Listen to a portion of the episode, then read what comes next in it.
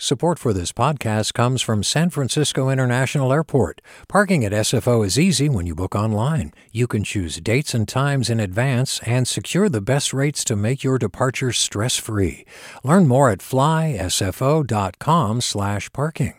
Support for KQED podcasts comes from Star One Credit Union, now offering real-time money movement with Instant Pay. Make transfers and payments instantly between financial institutions, online or through Star One's mobile app. Star One Credit Union, in your best interest. From KQED. Good morning. This is the California Report. I'm Saul Gonzalez in Los Angeles. It's the first of the month, and that means rent is due for a lot of Californians, if they can even make rent. Before the coronavirus hit, housing and housing affordability seemed to be the state's biggest problems, and there were lots of proposals in Sacramento to fix them. But is getting more roofs over people's heads still a big issue for Governor Gavin Newsom and the state legislature? I asked my colleague, KQED housing reporter Erin Baldassari, what happened to Sacramento's intense focus on housing?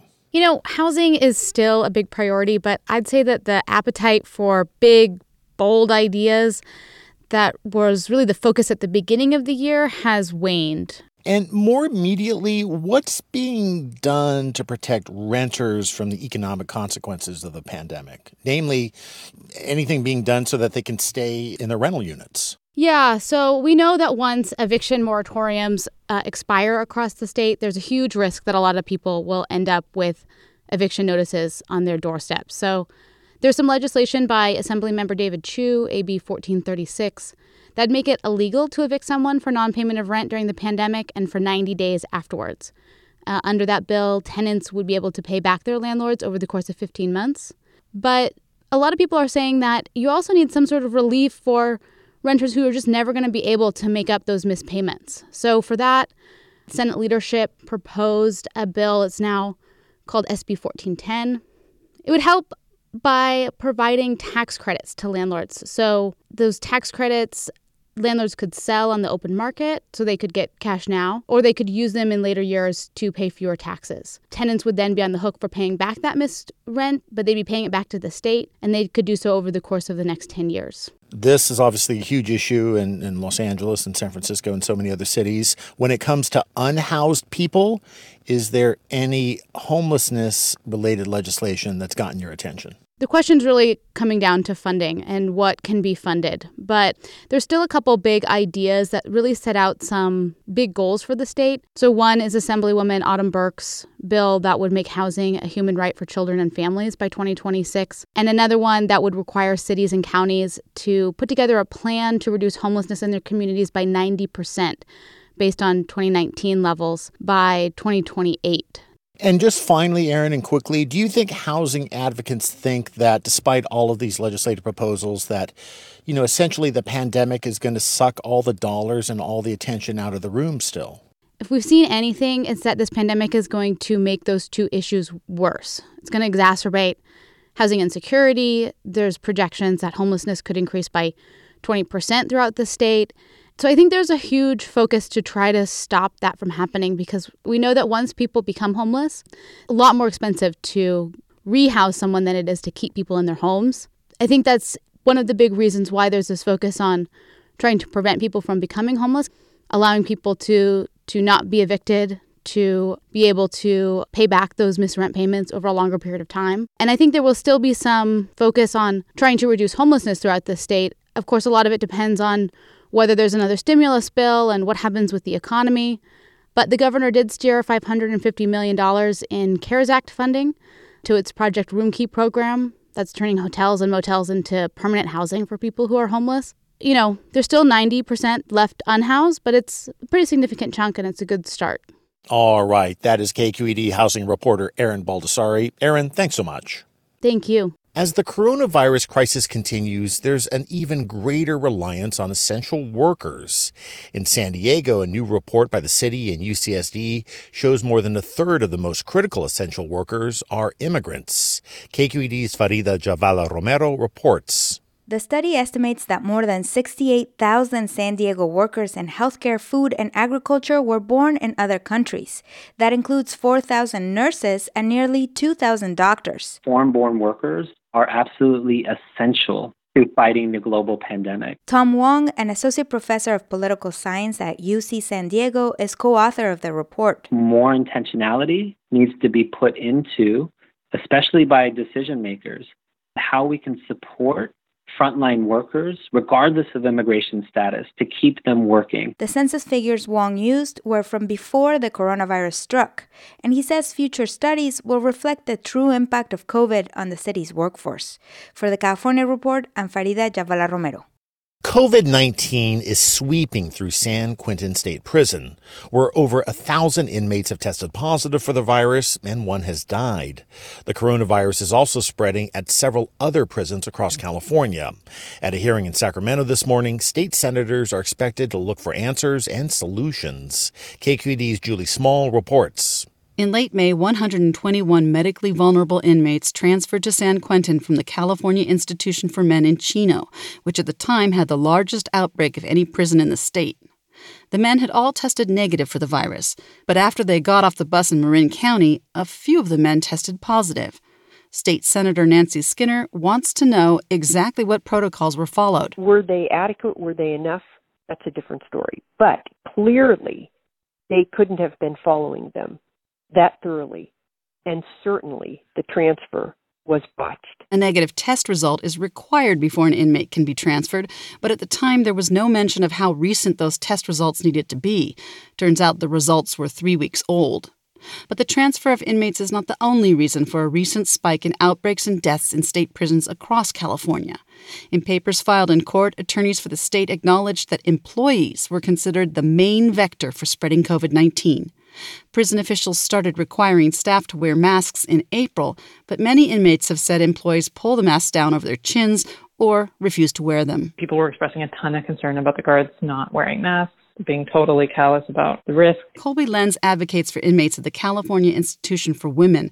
She says the first two women inmates there who tested positive for the virus were making masks in close contact with staff, who she believes also worked at the California Institution for Men nearby, where the virus is raging. They were working extremely long hours, seven days a week, 12 hours a day is what we were hearing, and then sending them back to their units. 44 year old April Harris was in one of those units and she got sick too. They came to my door and told me that I was positive for the coronavirus, and they moved me to isolation. Harris's work cleaning the prison as a porter put her in contact with staff and all the surfaces used by other inmates. My job is to clean the showers, clean the toilets, clean the floor, clean the phones, clean the day room, and sweep and mop and spray and wipe. She says the three other dorm porters in her unit also got sick, among more than 160 women at the prison.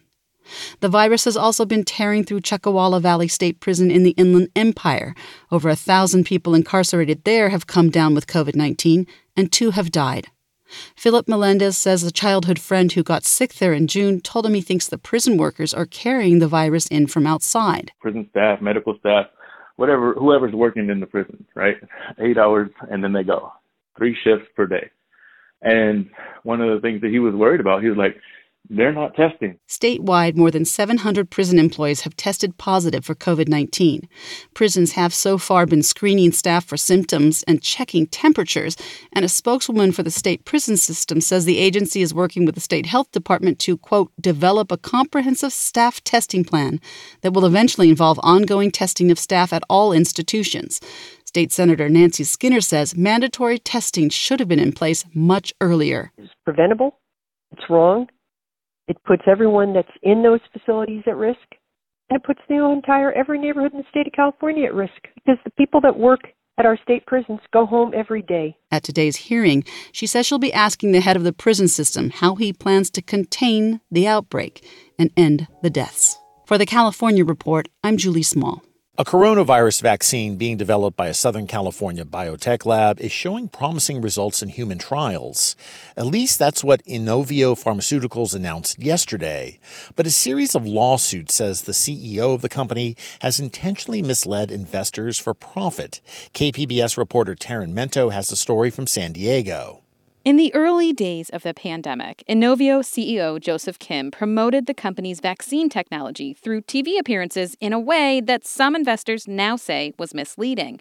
Here's Kim in February. We're able to construct our vaccine, INO 4800, in about three hours. And March. By getting the just the DNA sequence of the virus, we're able to fully construct our vaccine within three hours. Later, when the firm Citron Research tweeted that Inovio's three hour vaccine development claim was, quote, ludicrous and called on the Securities and Exchange Commission to investigate, Inovio tweeted a clarification of Kim's statements. What the company had at the time was a, quote, vaccine construct rather than a vaccine. Now, investors who say they were misled by those statements have filed a series of lawsuits. The latest action came in June. University of San Diego law professor David McGowan says there are three points a court would consider in this case an alleged misstatement, there's an alleged correction, and then there's an allegation of motive. But there are a few facts that may benefit Inovio. For instance, the biggest stock price came after an appearance where Kim also said the company was nearing human testing. Which would make sense if you're an investor and you think that the closer you get to testing, the closer you might be to a product. Inovio delivered on the testing, but the lawsuit doubts the company actually had factual basis for the claim back then. If you're disregarding certain red flags or evidence indicating that your uh, statement is false, that can be considered uh, sufficient to establish fraudulent intent. That's UCLA law professor James Park. He says if the case moves forward, Inovio may have to show evidence that backs its statements. Park says these kinds of cases against pharma companies are tossed out nearly half the time. But he thinks there are enough questions that a judge may allow this one to go forward. Surviving a motion to dismiss does not necessarily mean this is a good case. It only means that the court wants to learn more. Inovio says it will fight the claims and, in the meantime, is continuing to move forward on its vaccine. At the end of June, the company announced promising results from the first phase of human trials and said it will launch more testing by the summer. But Reuters reports financial analysts are skeptical because of a lack of details. For the California Report, I'm Taryn Mento in San Diego. And that's the California Report for Wednesday, July 1st, a production of KQED Public Radio. I'm Saul Gonzalez in Los Angeles. Thanks for listening and have a great day. Support for the California Report comes from California Earthquake Authority, a not for profit offering earthquake insurance to help Californians protect their financial futures. For more information, visit earthquakeauthority.com. Personal Capital, offering remote telefinance services with financial advisors and digital financial planning tools. PersonalCapital.com. And Eric and Wendy Schmidt, whose fund for strategic innovation supports transformative ideas that benefit humanity while protecting the natural world, recognizing through science the interdependence of all living systems. Support for this podcast comes from San Francisco International Airport. Parking at SFO is easy when you book online. You can choose dates and times in advance and secure the best rates to make your departure stress-free. Learn more at flysfo.com/parking. Support for KQED podcasts comes from Star One Credit Union, now offering real-time money movement with Instant Pay. Make transfers and payments instantly between financial institutions, online or through Star One's mobile app. Star One Credit Union, in your best interest. Hey, Jon Favreau here. There's no shortage of political takes in 2024, but quantity doesn't cut it. We need a better conversation about the latest biggest election of our lives. On Pod Save America, me and my co hosts cut through the noise to help you figure out what matters and how you can help. Every Tuesday, Wednesday, and Friday, Pod Save America is breaking down the political news that makes us laugh, cry, and snap our laptops in half. Expensive year for laptops. Make sure to check out new episodes of Pod Save America on your favorite podcast platform or our YouTube channel now.